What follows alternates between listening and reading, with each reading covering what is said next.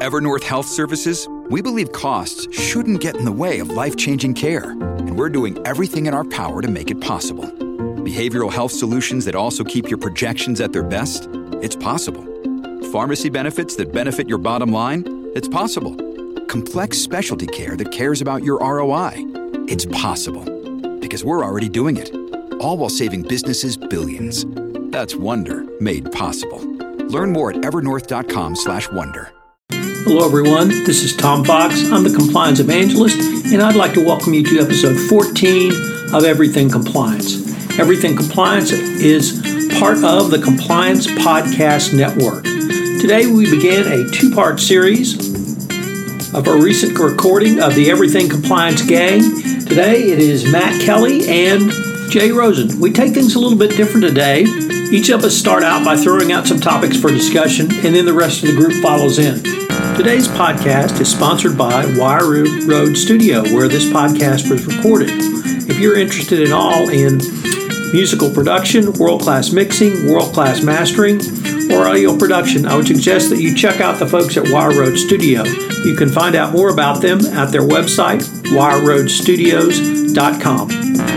We will include all participants' rants on this episode please stay to the very end because I think you will greatly enjoy the rants. They're a lot of fun this week.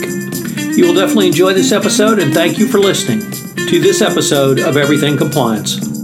Hello, everyone. This is Tom Fox back for another episode of Everything Compliance. Today we have not four amigos, but tres amigos. We have Matt Kelly, founder of Radical Compliance, Jonathan Armstrong, uh, principal at Cordery Compliance Principal. Well, partner, Par- part- I'll take worse. He'll take worse. And of course, Mr. Monitor himself, Jay Rosen. We're going to turn things uh, a little bit differently today. And so I've asked the panelists to come up with some uh, questions, topics for discussion, and points of interest that we're going to raise. And each person is going to throw out some topics, and then the rest of the panel, including myself, are going to discuss them. At the end, we will have rants, so everybody save a good rant for the end. But I thought, uh, in view of the fact that uh, Matt, Jonathan, and I are actually live together at the Wire Road Recording Studios in Houston, Texas, and we have Pipe Jay in from sunny Southern California. We would shake things up a little, even a little bit more. So, with that, Matt, uh, you have uh, been thinking about some things that uh, you want to talk about and you want to throw out for the group. So, what do you got for us? Sure. So here are my five big ideas. Um, probably in no particular order, but number one, we have now two FCPA enforcement decisions under the Trump administration, both of which are these declinations to prosecute.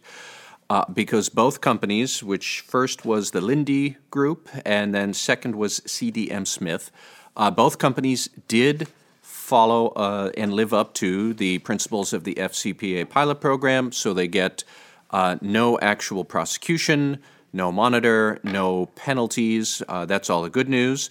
They did have to pay uh, ill-gotten profits, which I think for Linde was 11.2 million, and for CDM was 4 million. They had to give that back up, um, and of course, whatever costs they had internally to do their own investigation and fulfill the pilot program. So I had two thoughts about that. Number one, okay, fine. I am uh, very open to the idea of declinations if you live up to the pilot program, but reading through the declination letters, they are scant on useful detail for compliance officers, especially around what did these companies do to get the declination. It, I understand that there's probably some limits to what the Justice Department will want to say, but to say they fully cooperated in an investigation, they remediated the program, and then what, guys? I mean, you know, can we have something? Uh, if not in a declination, could we have it in a speech from a Justice Department senior official, of which we have very few at the moment because very few have been confirmed or even nominated and whatnot? There's just generally a lack of what's going on there. Uh, number two, specific probably more to Jonathan, but for anybody else, I have been thinking a lot these days about the European Union's General Data Privacy Regulation, which is coming into effect in 10 more months, nine more months. Yeah. And um, okay, so compliance with that rule is going to be a big headache. I get that. But my big question is do the regulators themselves know what they're going to do to enforce this rule? Because I could certainly see either extreme being argued that they don't know what they're going to do, so they're not going to enforce it vigorously, or are they going to whack someone with a major fine like the anti competition people just whacked Google the other week with a fine of, I think, nearly $3 billion?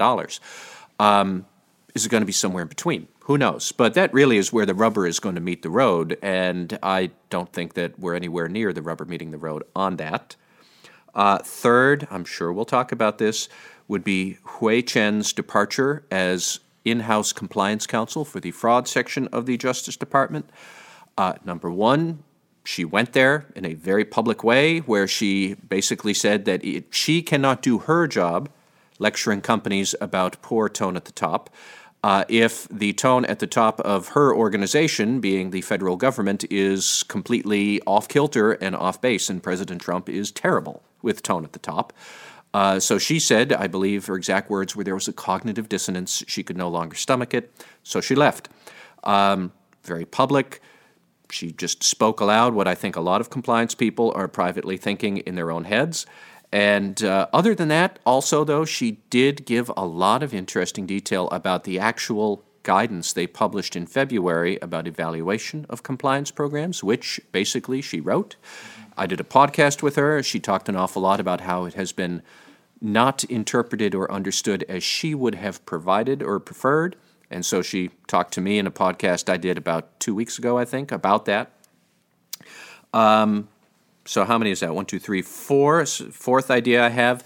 Uh, if we wanted to talk a little bit about tone at the top outside of Washington, we could certainly talk about it in New Jersey, where Governor Chris Christie, um, as I'm sure many Americans know, uh, closed all state parks and beaches over the 4th of July weekend because of a budget standoff, and then he departed for one of these closed state beaches in a governor's summer residence where he had the whole beach to himself and where an enterprising uh, New Jersey media business chartered a private aircraft to fly overhead and take pictures of him. Um, this was not fake news. This is as real as it gets. I saw the photos. He looked like he was having a great time.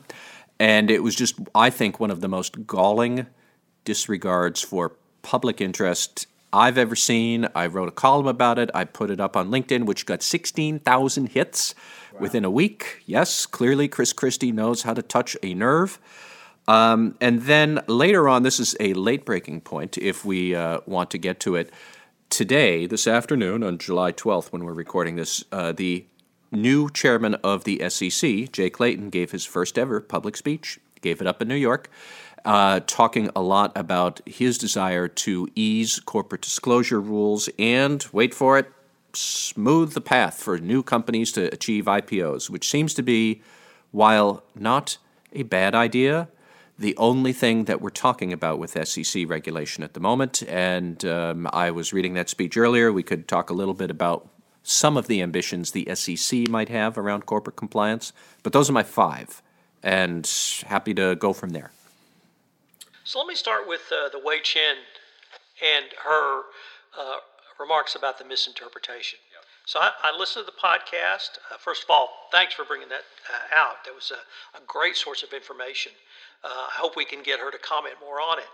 And my initial response was really the following um, If I'm an author and I write something, uh, I don't control the reader's interpretation of it. Uh, Leo Tolstoy didn't control his, and she doesn't control how you and I would interpret it. Now, some of her substantive comments were um, that people were utilizing it as a check the box exercise, and I certainly uh, would agree with her that it was not designed uh, for that intent. But to, if we could pick up from one of the points of the podcast, which was uh, your discussion with her about the number of entries around policies and procedures. Uh, and you and I, and or perhaps others, thought that well, maybe this is is is as important, or perhaps even more important. And she said, no, no, no. We just happen to have more points there. Well, without contemporaneous commentary about how they interpret it, uh, we're left to interpret it ourselves. And even if it's not the most important, uh, the information there is incredibly for, valuable for the compliance practitioner. And to me, it gave me pause to rethink do, do we need to consider more kind of the backbone, internal controls, written policies, and procedures that may have been uh, given less given less uh, thought, um, certainly less intellectual capital over the past couple of years. But um, the the thing that struck me the most, where she said she, her, her greatest goal seemed to be to have the evaluation of corporate compliance programs document give people pause to think. And I certainly think it did that. And we've had lots of discussions about it, lots of commentary about it. But it's our, my opinions are my opinions, your opinions are your opinions. And there's no way for us to know what was in her head unless she tells us. So that you're always going to have people interpreting it based upon their own experiences and their own backgrounds. And uh, if, if I happen to interpret it in a way that she doesn't, it doesn't mean I have misinterpreted it. It may mean that I've given it my own interpretation. It's still an incredibly valuable and important document. Um, but I think I don't think many authors can claim to have readers read something and understand it based on the way the author intended. Everyone reads something differently. Everyone no. reads something differently. Uh, sorry, and I, I, was thinking one of one of the points is, isn't it, is that we're certainly getting wrapped up in this in in Europe. That occasionally you get guidance which is almost um, it's almost become the holy grail for a lot of corporations that they can't do things until the guidance appears and then they can only do what the guidance says. And we lose sight of the fact, don't we, that the law is the law, guidance is guidance. And just to take one of your other themes and sort of sti- stitch it in, this is where things like declinations are important. And this is why almost, you know, it's almost like school maths classes, isn't it? Where the teacher says, and I need to yep. show your workings out, as, I need you to show your workings out as well. We don't necessarily need to know that the answer is 379.5. We also need to know how you work that arithmetic through. And why we need declinations like that is because the guidance is a skeleton. We need that flesh on the skeleton. So if we look at things like Morgan Stanley in the US context, then we can see that there are sort of to my mind, fairly clear guidance on, you know, how many times you have to touch an individual to get a declination. I think the answer is 55, isn't it, in Morgan Stanley? So we know that we've got 35. to 35, is it? Well, we know that we've got to have a lot of connections with that individual. And do we know that, you know, would 55 do it? Then almost certainly if it's if the number's 35. Would 2 do it? Probably not. And, and guidance is never going to say things like that. It's never going to say the optimum number is 17 touches for every six months. And that's, so that's why it's such a shame that the declinations aren't, Let me go back to the, to the guidance because it, she really emphasized another point, which was on the root cause analysis. And this really ties into something you've been talking about over the last couple of years, Matt, which is uh, OODA, I think, the feedback loop.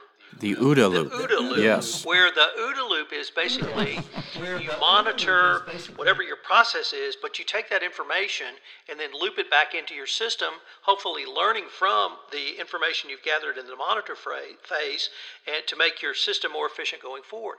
That seemed to be what she was saying, which is, hey guys, monitor your system. If you have a problem, do a root cause analysis, and then for heaven's sakes, take that information and utilize it to make sure that the problem doesn't happen again.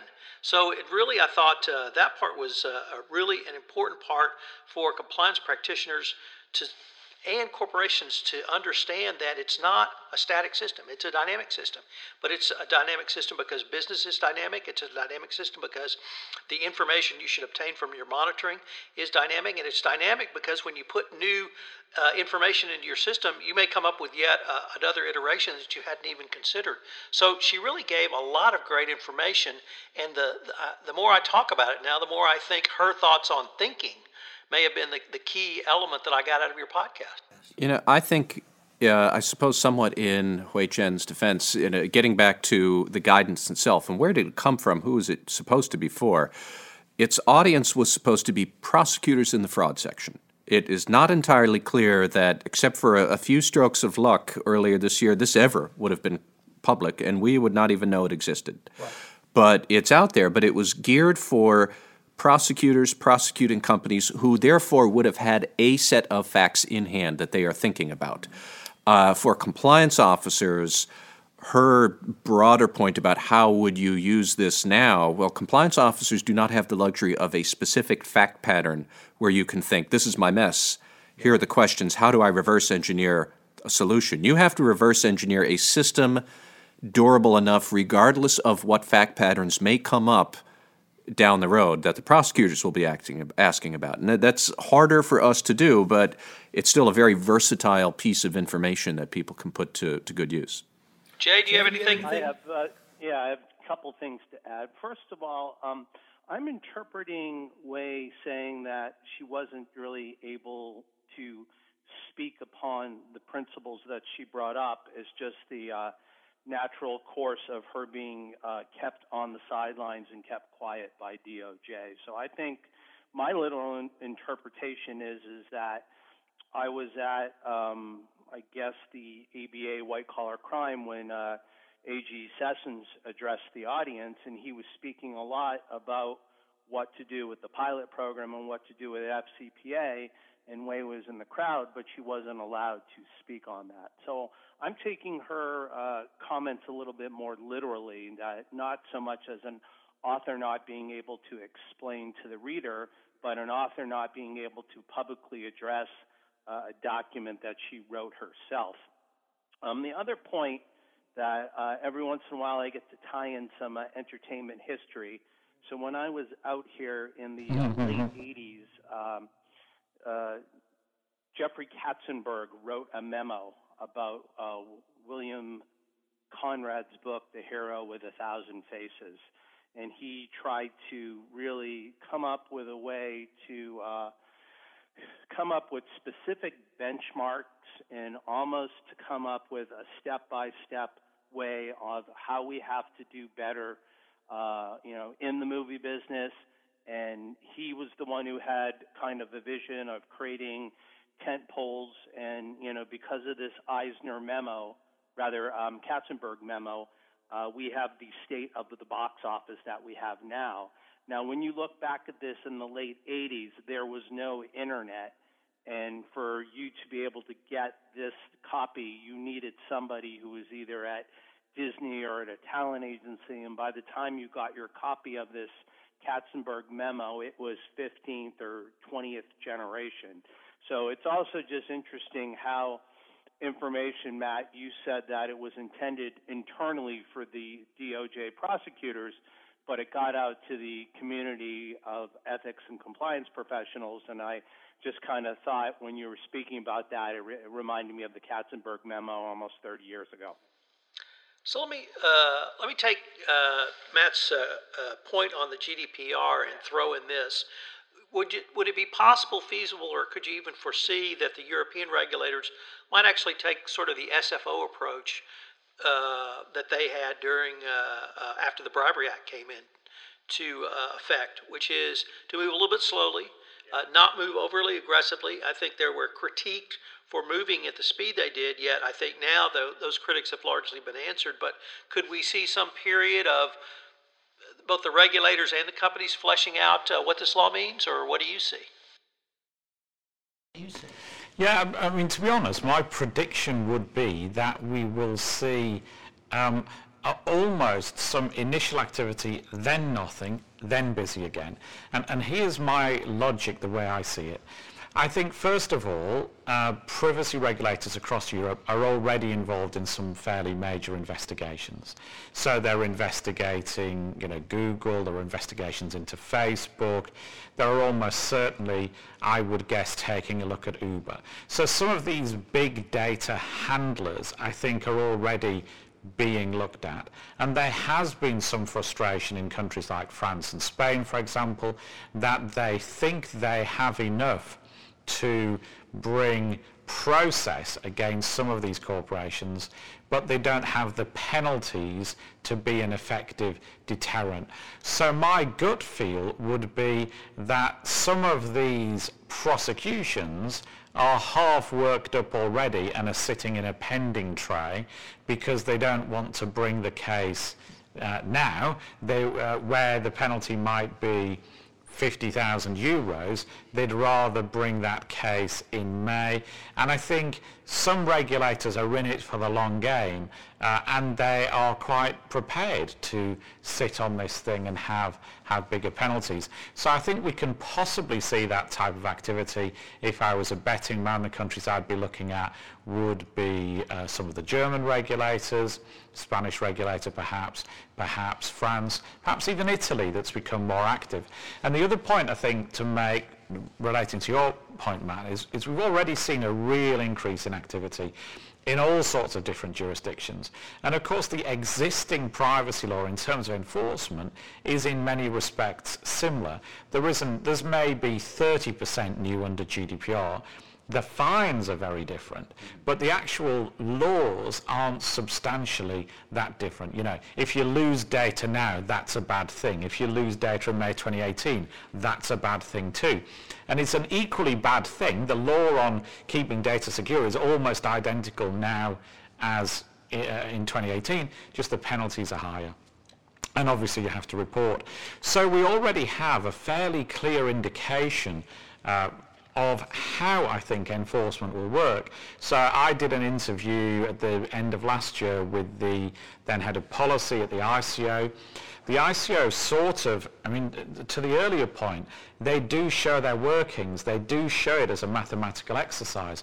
So if you look at most of their big enforcement activity, they'll say, well, the good things that the corporation did, which, which uh, uh, point to a lesser fine are the following. The bad things that they did, which point to a higher fine, are the following. So if you look at recent enforcement action, Flybe would be an example. You can see pretty clearly what pushes the fine up and what brings it down. So you can then give clear guidance to corporations saying actually training, you need training. It has to be re- re- renewed every two years as a minimum. One year would be great. You can get that level of certainty through, through looking.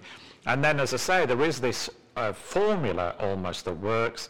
And, and speaking to people at the ICO, I know that that's a formula that they think is robust going into GDPR, and I know it's also a formula that other jurisdictions are interested in in terms of enforcement.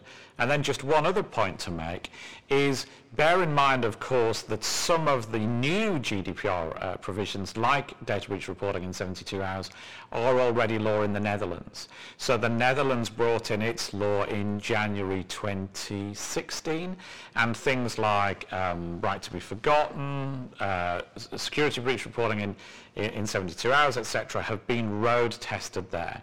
And again, my understanding is that regulators from various other countries have been on away days or away weekends or away weeks to the Netherlands to sit with the team there and to look not only at how their processes will change, but also how their organizations will change. They need less people to answer the phone and more people to deal with enforcement. Why? Because people are coming to them. They don't, So you know. I, I have a question about how the mechanisms of enforcement would actually work. Would it be the case that if different national regulators are enforcing with different zeal, even though it's the same law, could Yeah. that lead companies to start to color their decisions about some things? Like I'll, off the top of my head, hypothetical, but let's say Poland is not imposing gigantic fines, so therefore I'm going to start putting my data centers in Poland. In case I do have a breach, I'm not going to get totally whacked like I would in France or the Netherlands. Is, could it work out like that? It, it's already working out like that. I mean, we, we've seen one US corporation that's involved in some fairly high-level data sweating. I, I should now say formally US corporation because, of course, now it's a Maltese entity. Um, and so I think we're already seeing stuff like that happening, that people are picking who they want to be their lead regulator post 2018. And, and there's some complexity to that rule. In very general terms, enforcement of GDPR is done in country by a nation, uh, a, a national regulator. Uh, there's what's called a consistency mechanism. So there's a, a, new body will be created in Brussels, which can say, actually, I think your fines are on the high side, I think your fines are on the low side, and try and build some aggregation in. Will that work in practice? Who knows? Uh, there's also meant to be something called a one-stop shop mechanism. So if my principal activity is in the UK, then the UK is the regulator principal activities in Spain, Spain's a regulator, and complaints that are received from other jurisdictions are directed towards that regulator. I'm deeply skeptical whether that will work in practice, particularly in the business to consumer uh, environment, um, but at least that's that's something. But the other thing I think that will bring consistency to fines, which we mustn't forget, and this is where it becomes a long game, is that uh, eventually uh, the, the, track record in antitrust is that most people appeal their fines. And their track record is pretty good when they appeal. The Commission by no means always wins. So I think this is why I think there'll be an initial burst of activity, then quiet, then another burst uh, of big cases. And why I think that'll be the case is I think regulators will want to get those second wave cases really well worked up, really sound. Because I think uh, prudent regulators will expect that that is going to be appealed, that it's going to go through the national courts, and then ultimately these bigger cases are going to end up at the ECJ. And that probably means that we don't get certainty on things like fining mechanisms, how that will work, how consistency will work until I'm guessing 2013, 2014.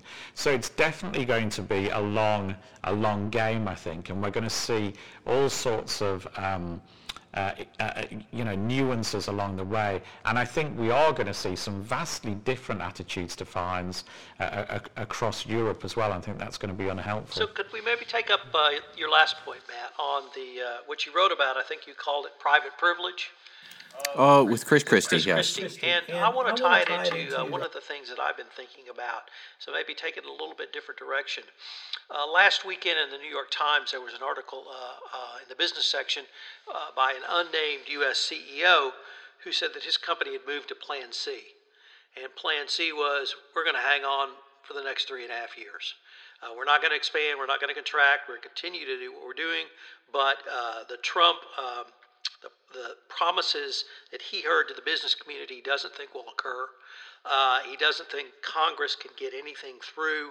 He, uh, he sees now a retrenchment of uh, U.S. business leadership or U.S. governmental leadership uh, for businesses around the world, so that uh, his company is just going to retrench now. And the point on Chris Christie, it seems to be now that we have less ethical leadership in our government uh, than we previously had. Previously, we, we seem to have more criticism of business ethics and business leaders than governmental leaders. That, that seems to have flipped. But do you see really the questions that you raise uh, about uh, Christie and the perception of privilege? Do you see those bleeding over into the business community and the business community embracing that type of uh, action? Um, well, a couple of different points. First, to the CEO who said, We're just going to hang on, he is not alone. I have heard the same thing from others who talk with CEOs and work with them on consulting around regulation. Uh, and several of them, these CEOs and boards, have specifically said we are not going to get on the deregulatory train if this is going to turn around in the other direction in 2020. Um, we can talk about politics another day. I don't think Donald Trump is going to be on the ticket in 2020. But regardless, it's a very valid point that uh, why do you want to do this if you don't know that the environment will be like that by 2021? Or it's probably not going that way in Europe and other emerging markets. It is not going that way in Canada, which is our largest trading partner. Um, so, uh, first off, I think that the idea that we just want to pause and let this uncertainty, we'll call it that, uh, that's going on out of the White House, you know, that's not a bad idea, and it is not an uncommon idea. Secondly, about Chris Christie specifically, what I thought the important point there is that when you see someone exercising what I called the perception of undeserved privilege. Undeserved undeserved, and that's that's key because there are certain privileges that are deserved. Um, I don't necessarily mind a CEO flying around on the company plane. Uh, I don't mind the CEO flying first class if he or she needs to get a lot of rest and go do an investor presentation and save the company and everybody's jobs. Sure, give them first class.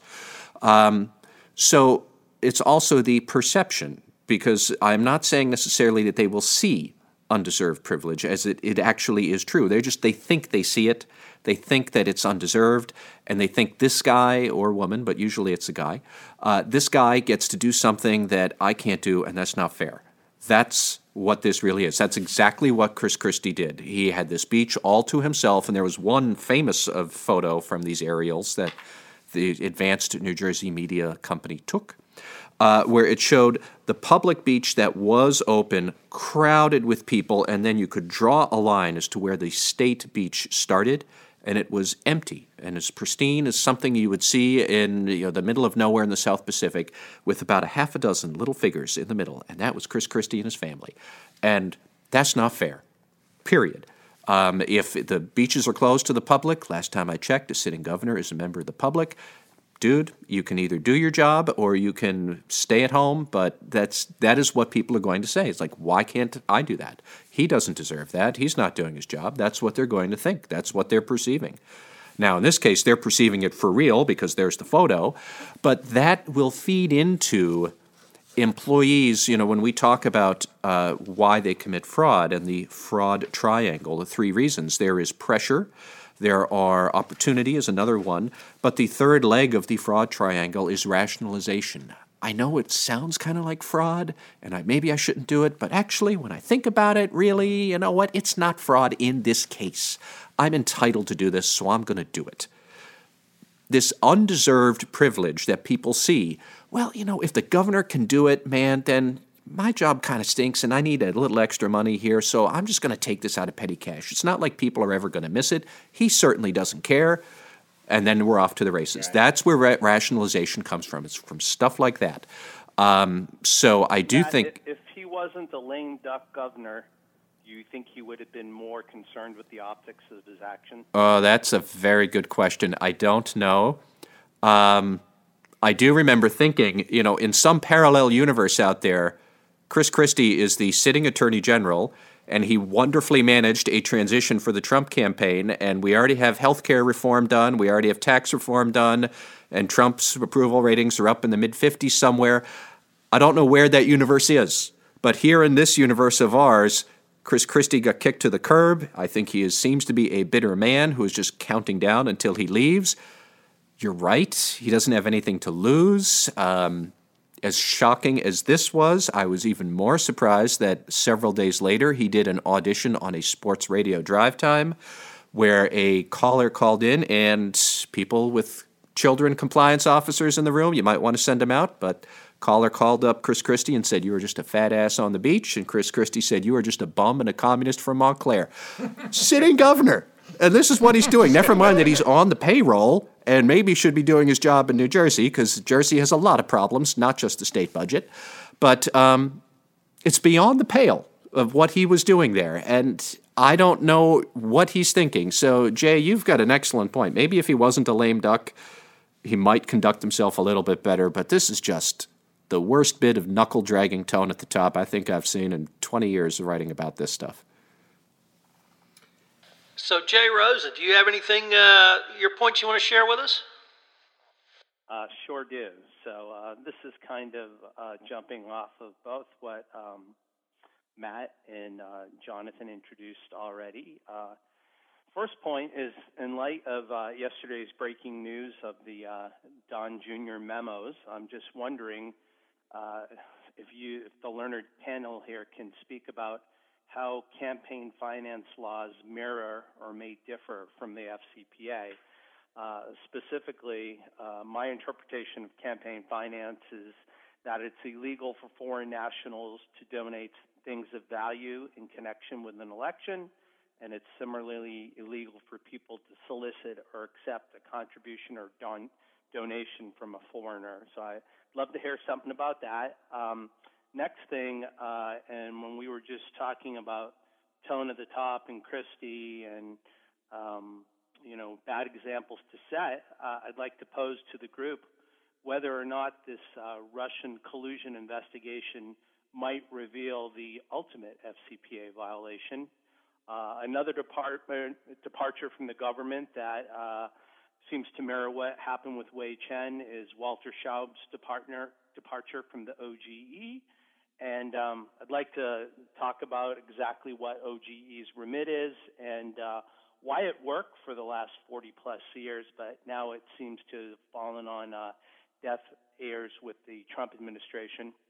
And finally, uh, dovetailing with Matt's question about uh, slow first half for FCPA enforcement, and in light of the just released Gibson Dunn FCPA mid-year report, uh, does the current climate or lack of vigorous enforcement provide a perfect storm for companies to look the other way if they fall off the ethics and compliance wagon? And do we think that companies are still being vigilant in the space despite of the perception of decreased employment? So if anyone wants to jump on any of those four, I, I think we'd have some, be able to fill a few minutes. I could start on the look the other way. Uh, in that I've had an interesting trip here to Houston, but without naming names. One of the interesting discussions with me has been the interest from some US corporations in understanding more about the UK bribery legislation and sapin and when you drill down, sapin is the French equivalent of the UK Bribery Act, so this new legislation in France.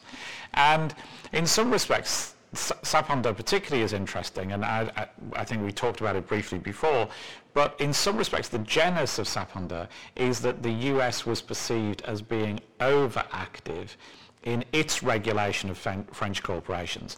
And I think people looked at, and I think all of them were, had Houston connections actually, but people looked at the uh, the US's enforcement action against French corporations with a presence here, Total being an example, uh, and they thought, you know, that $1 billion or whatever the number is would pay for X number of hospitals in France, would pay for Y number of schools. So in part, the legislation was France trying to do the right thing with critical OECD reports, but in part it was this, let's onshore the fines rather than offshore them. And why I think that's been interesting this trip round is people are wondering if just as the vacuum in French enforcement was filled by the US, will there come a day when a vacuum in US enforcement is filled by France, the UK, Canada maybe, other jurisdictions, because the US's excuse, if you like, for getting involved in this space a, a lot of times is their domestic, their home regulator ain't doing anything, mm-hmm. so we've got to. So will we get to the stage where France, for example, thinks now that the US enforcement has dropped, let's have a crack at some US corporations because their home regulator isn't I want to pick up on one point that Jay said. Uh, just to be fair for FCPA uh, the FCPA world. Jay, you talked about the, the lack of vigorous enforcement we've seen. To be honest, we don't know that.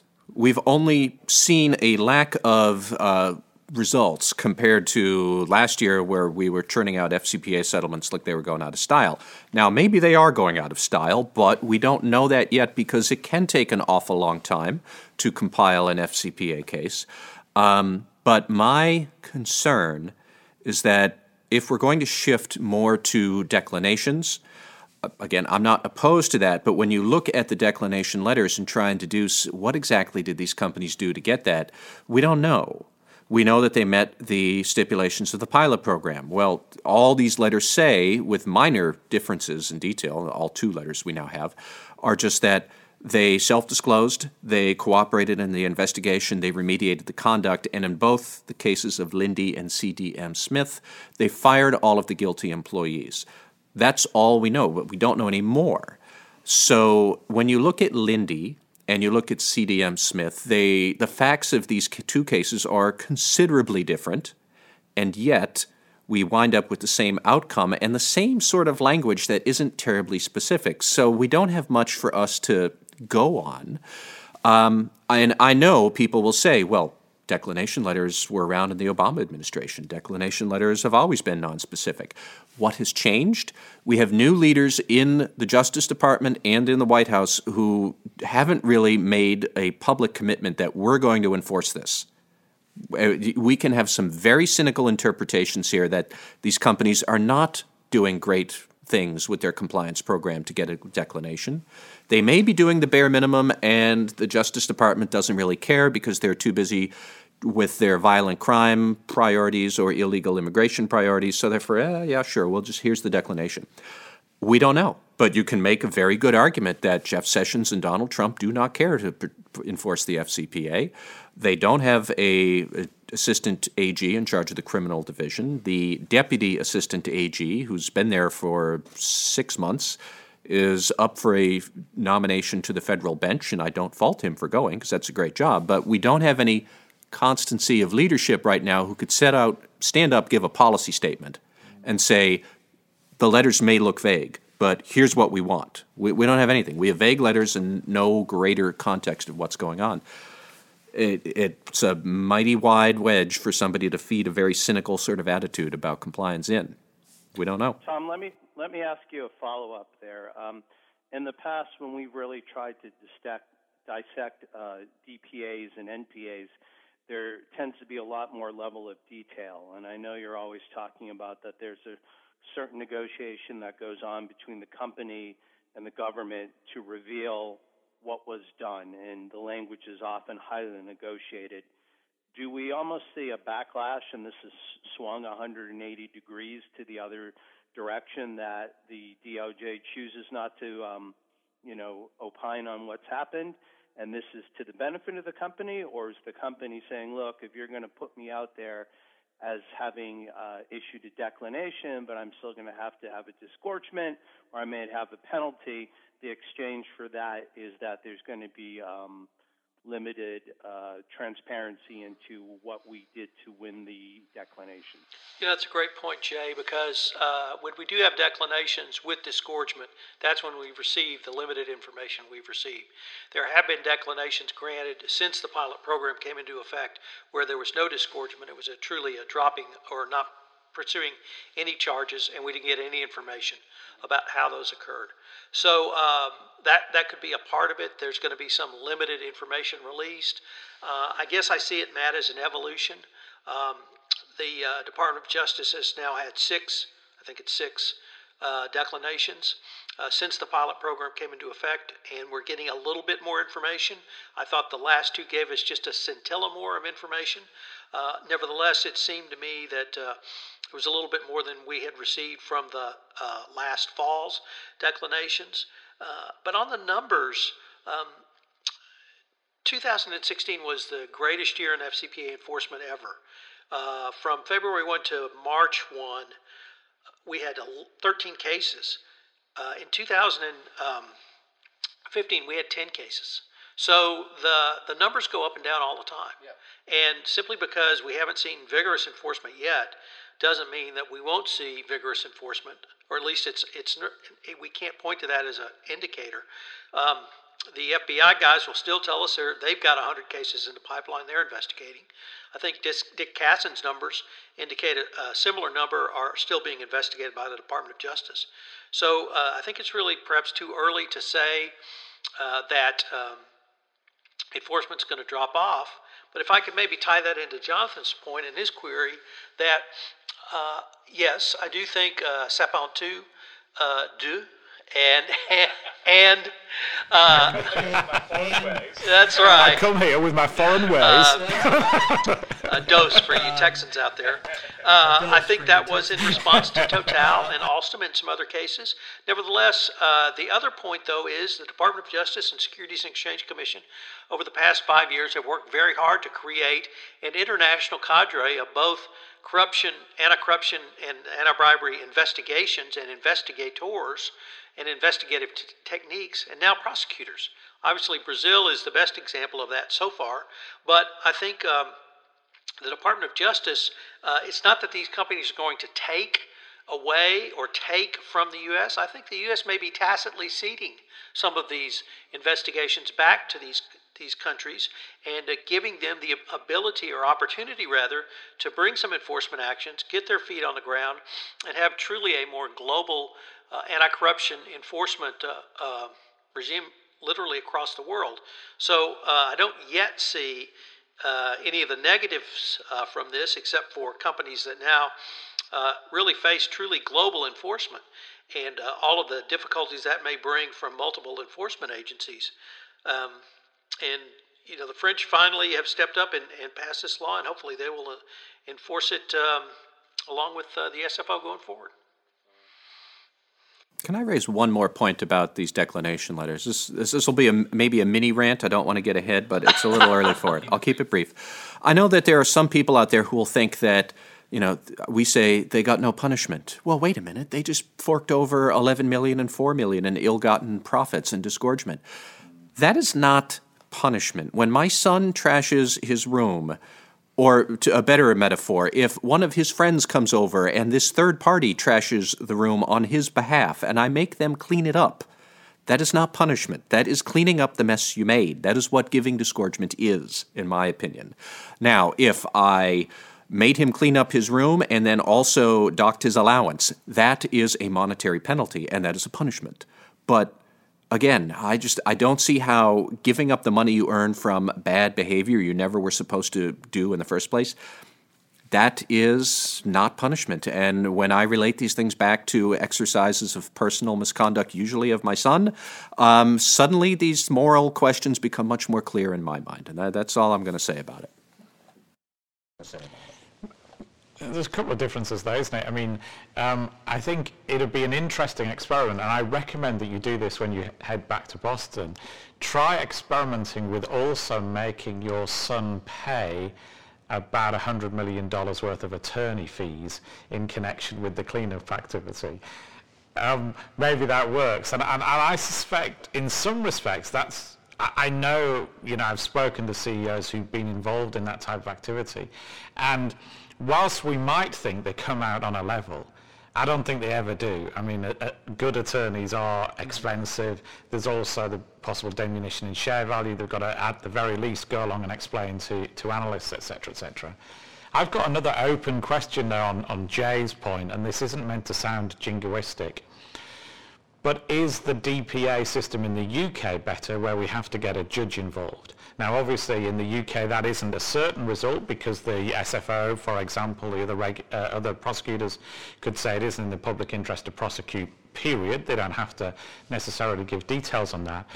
But if they're trying to do a DPA, then they have to go along, persuade a judge that it's the right thing to do. The judge that's been hearing these cases in the UK, all been heard by the same judge, is obviously wanting quite a bit of evidence and giving a fairly detailed judgment as to why he allowed the deal through. And is that a better system going forward to take away any suggestion of political influence so over the process? So as to the transparency issue, I would say absolutely. Anytime you have judicial scrutiny, and judicial commentary about their scrutiny. Uh, I think it's a positive thing. I think the Judge Leveson has done a fabulous job in articulating his reasons for the approval, his thought processes for the approval, laying out the facts and the law and his rationale. The uh, only question I have about the British system is if you have a judge who is part of the group that crafts the DPA, is it appropriate to have that same judge commenting on it? And I don't, uh, I know that was part of the original process, but what I don't know from reading Judge Leveson's uh, opinions as to how much input he actually had into the formal structure of the DPA. On the reviewing it, uh, reviewing the law and the facts and reporting out why he's approved it. I think it's been, uh, he's done an excellent job. I think it's been a fabulous resource for compliance practitioners literally across the globe. Uh, and I think it's been a welcome addition to the uh, DPA practice. And other breaking news today, we had the uh, HSBC uh, decision out of the Second Circuit about whether their uh, DPA would be released or partially released or released with redactions. And the Second Circuit overturned the uh, sitting federal judge who had ordered that release. So we don't have that available to us in the United States. Uh, so I, I, think it's a great process with a caveat I, I do question whether somebody's part of the process should be opining on that part of that process that they're involved with. I, uh, while I do see the merits of it on a, as a practical matter, it, it's not going to happen in this country, even if it is a good idea. And there are a lot of thoughts about it where it is a good idea, but I just I don't ever see the day coming where that's going to be a standard here. Jay, let me get back to, to one of your questions, and I have to say I am uh, have zero knowledge about foreign donations uh, to political campaigns in the U.S., so I don't have any thoughts uh, one way or the other on what that may mean. I should make full disclosure in that I was outside the Time Warner Center when Obama was uh, uh, running, when he'd started to run, and they had some really nice badges that I thought would look good uh, on my daughters going to school. And I um, was asked if I wanted a badge, and I said I would, and they said, could you give us a dollar for the badge? And obviously I'm mean as well as English, and I said, I'd love to give you a dollar, but I believe I'm prohibited because you have a ban on foreign donations to political campaigns. And I was assured by the Obama uh, representative there that that didn't actually matter and that and she took um, two dollars from talk about me. sloppy so, know your um, customer. Um, oh, come on.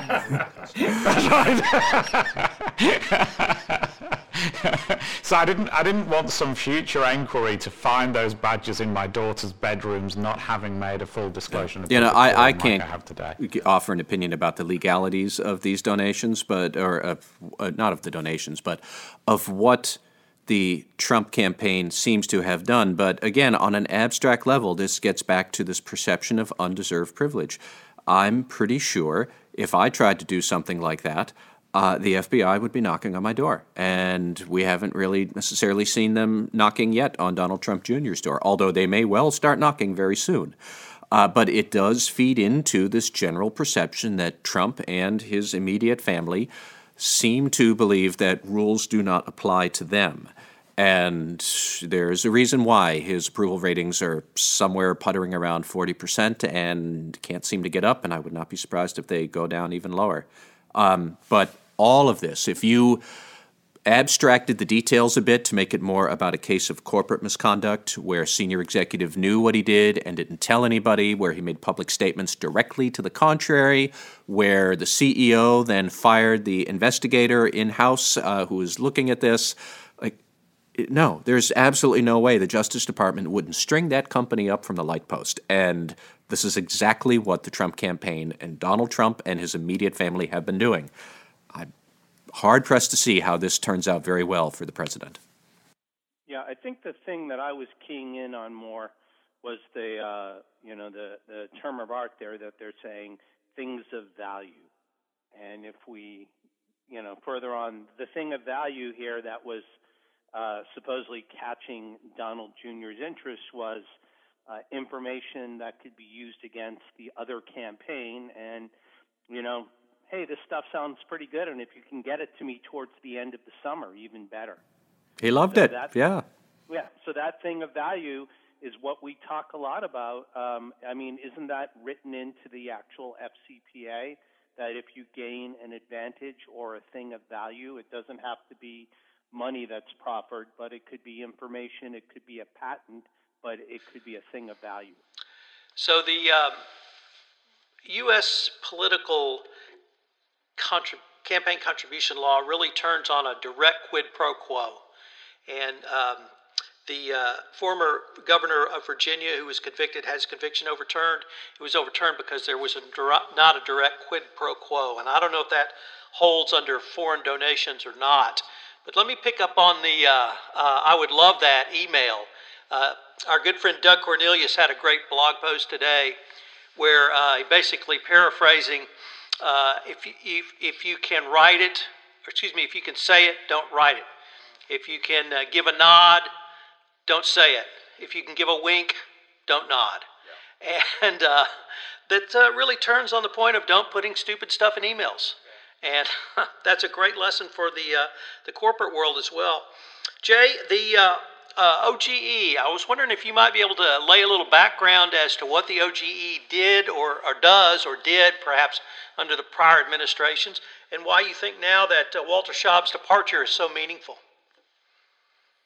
Well, uh, the OGE is the Office of Government Ethics, and uh, as a new administration comes into the White House and uh, there's the turnover between the old uh, administration and the new, the OGE is responsible for helping vet these uh, candidates from an ethics point of view.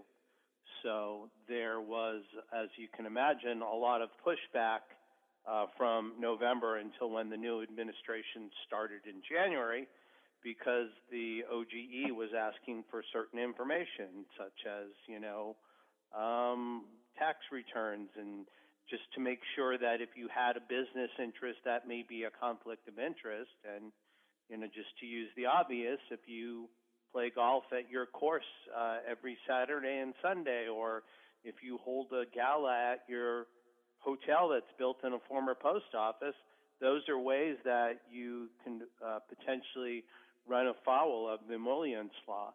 And so um, Walter Shaub was asking the administration to comply.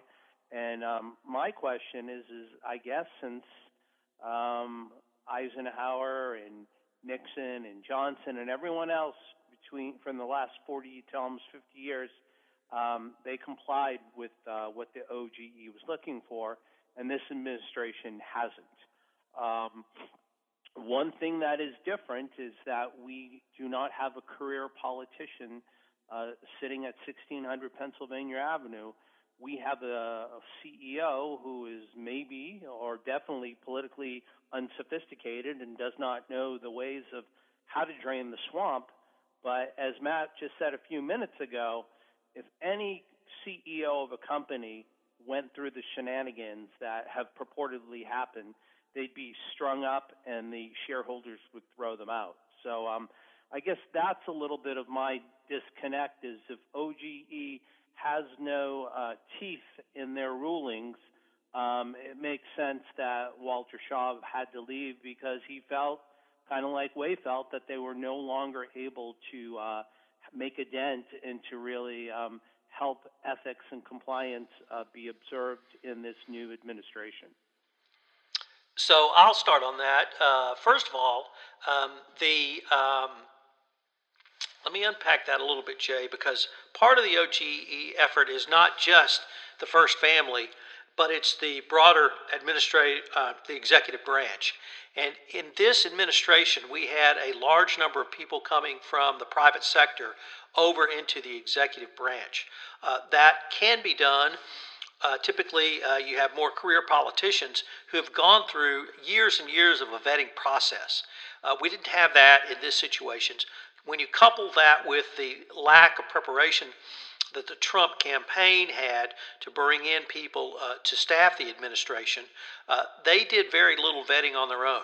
So even if under prior administrations you would uh, typically vet a candidate for a post in the executive branch extensively, and so by the time it got to where the OGE would have to look at it, either uh, they had been approved or not approved by the campaign staff. If a waiver had to be obtained, that waiver would have been obtained during the vetting process. And by waiver, I mean an ethical waiver of some sort of potential conflict of interest.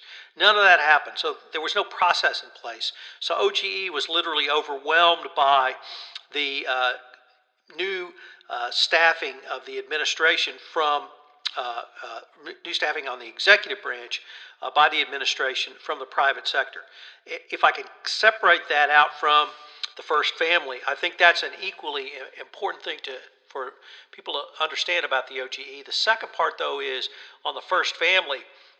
It's pretty clear that Trump has uh, always acted as if the rules don't apply to him. And he did that in business, and he's doing that now.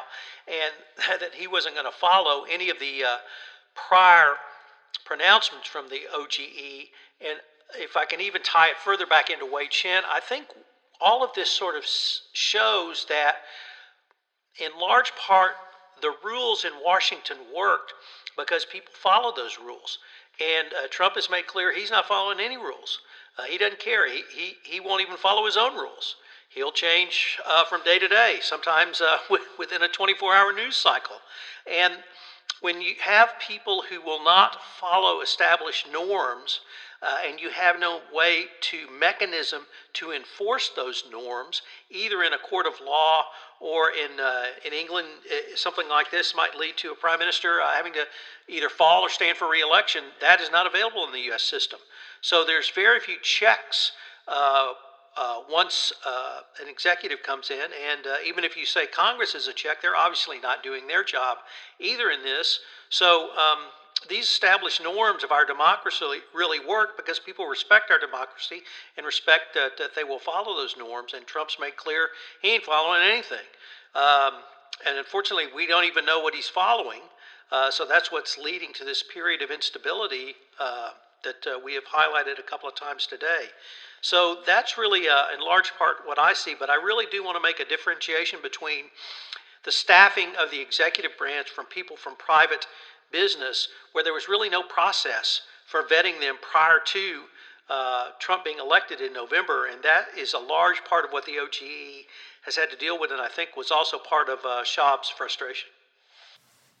You know, I, I will just raise two points. Um, one, I do believe I read somewhere that Shaub claims he left because he had a job opportunity too good to refuse, where he's going to be the CEO of, I believe it's called the Campaign Legal Center. Uh, don't hold me to that, but he at least publicly was saying that this was a great job. He couldn't pass it up. Um, on a certain level, I could imagine that that is true because he probably would be able to then keep needling away at good ethics in the Trump administration, which is not going to be a easy task, but he did seem like somebody who would be suited to it. On the other hand, maybe that is just a smokescreen and he really just had it with Donald Trump. I, I wouldn't doubt that either. Uh, and the more important point, of course, is that we're all following the Walter Shaub fan page on Facebook, I assume, right? Because there is one. I am a member of it, along with at least several hundred people. Uh, and we regularly have uh, pronouncements on that page about Walter Shaub in the news and a few photos and whatnot. So, everybody, go to your Facebook page, look it up. Walter Shaub Solidarity, I think, is the name of it. You can find it.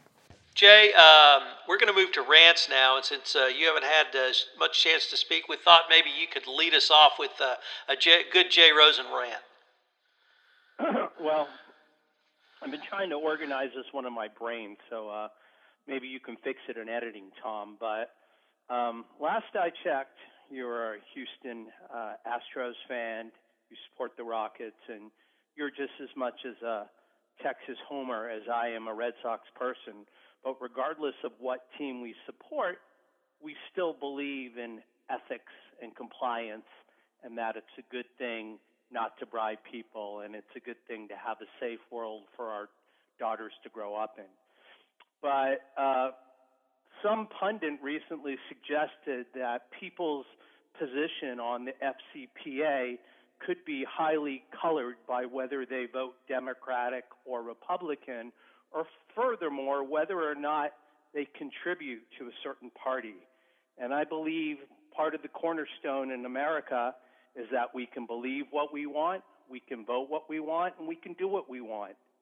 And I think to uh, pick up that other word that you guys have been picking up.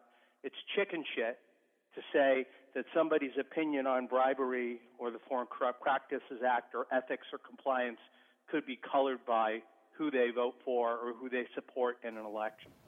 Jeez, we're so gonna, that's what I've been thinking. We're going to need a parental advisory on this podcast well, this we time will have around. one, wow. worry. Well said. Well said. Jonathan?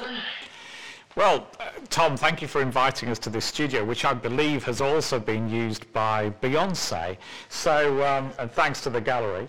So, um, so I want to say, in terms of politics, things are crazy right now. They're just crazy right now, and there's no better illustration that's fresh in my mind than I went into a deli in downtown Houston on Sunday for something to cool off, actually.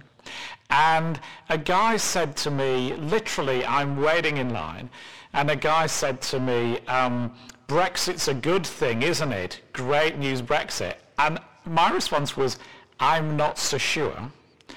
And I then got a rant to tell me I was a wet liberal, I had to get with the program, and I had to study things a bit harder. And then he just left the, the deli with the admonition delivered to me. And I think in some respects it's, it's the same thing that Jay's just talked about. We just have this complete binary view of politics now. I yearn for the days when politicians I then hated were in charge. You know, we, under the, I know it's hard to say the golden days of Tony Blair already, but in the end of the Major administration in the UK and the beginning of the Blair administration, there wasn't a lot to choose between the parties. You'd often sit down with people who uh, had exactly the opposite view and you'd say, yeah, I like that policy from your guy and this policy from my guy, and you'd have a civilized discussion. But there are elements in our society now that think you're either in or you're out. Mm-hmm. There's no room for debate anymore.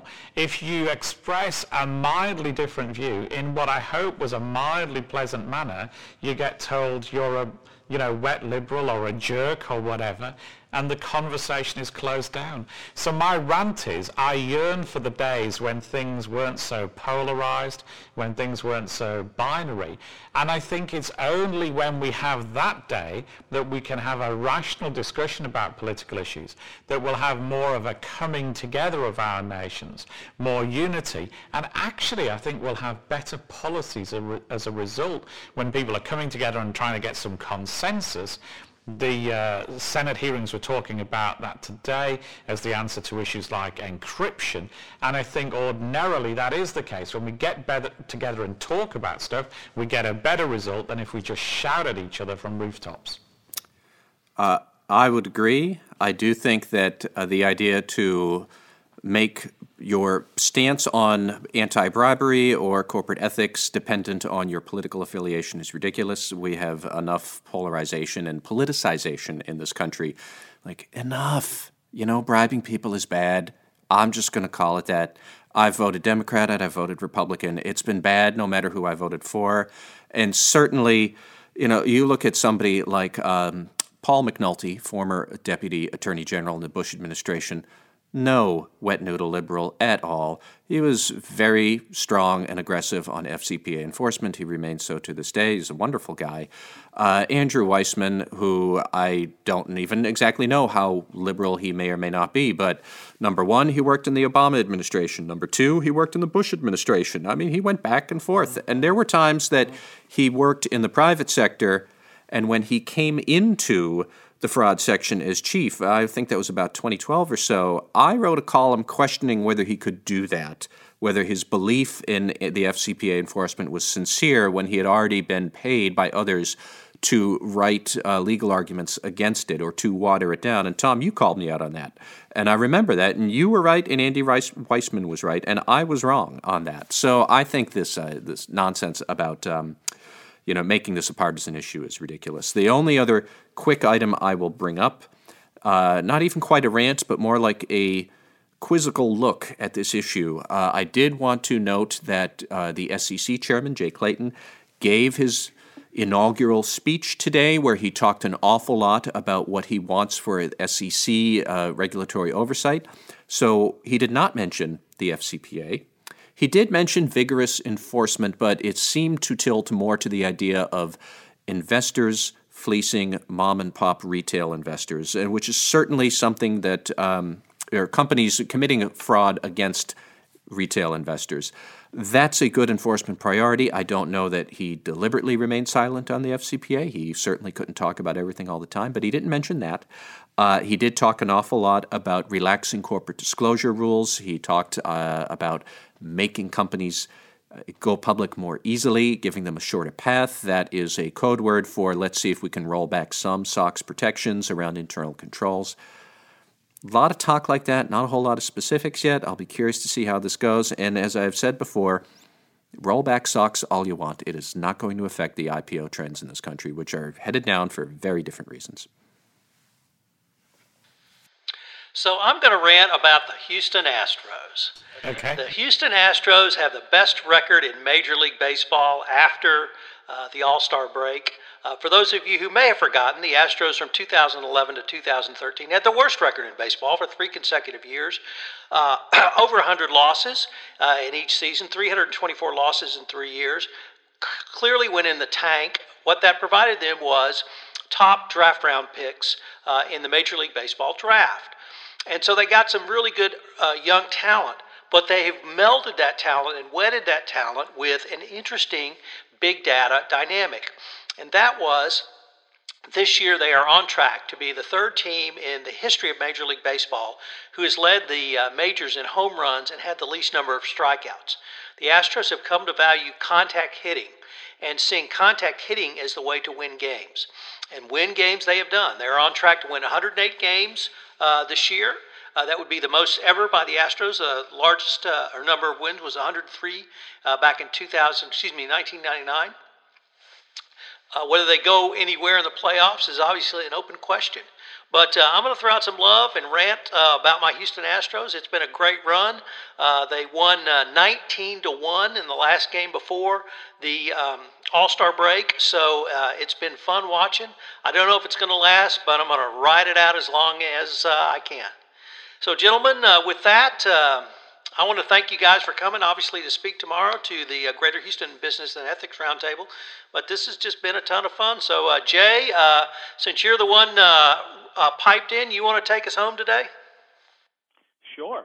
So, on behalf of Tom Fox, the compliance evangelist, Matt Kelly, uh, founder of Radical Compliance, and Jonathan Armstrong, a supporter of those professional athletes who play rounders, who is also from Cordery Compliance.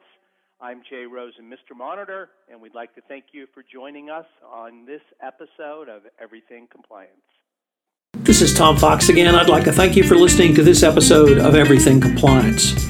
If you've listened to this podcast on iTunes, please rate our podcast as it would help our rankings and get out the information about the only roundtable compliance podcast around. Also, I hope you will join us for the next episode where we continue the discussion between myself and Jonathan Armstrong. This is Tom Fox. Thank you very much for listening to this episode of Everything Compliance.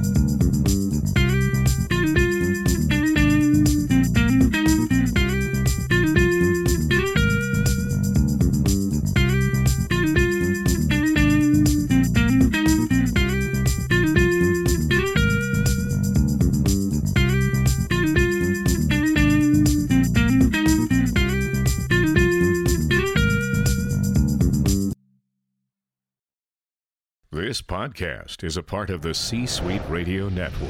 For more top business podcasts, visit c-suiteradio.com.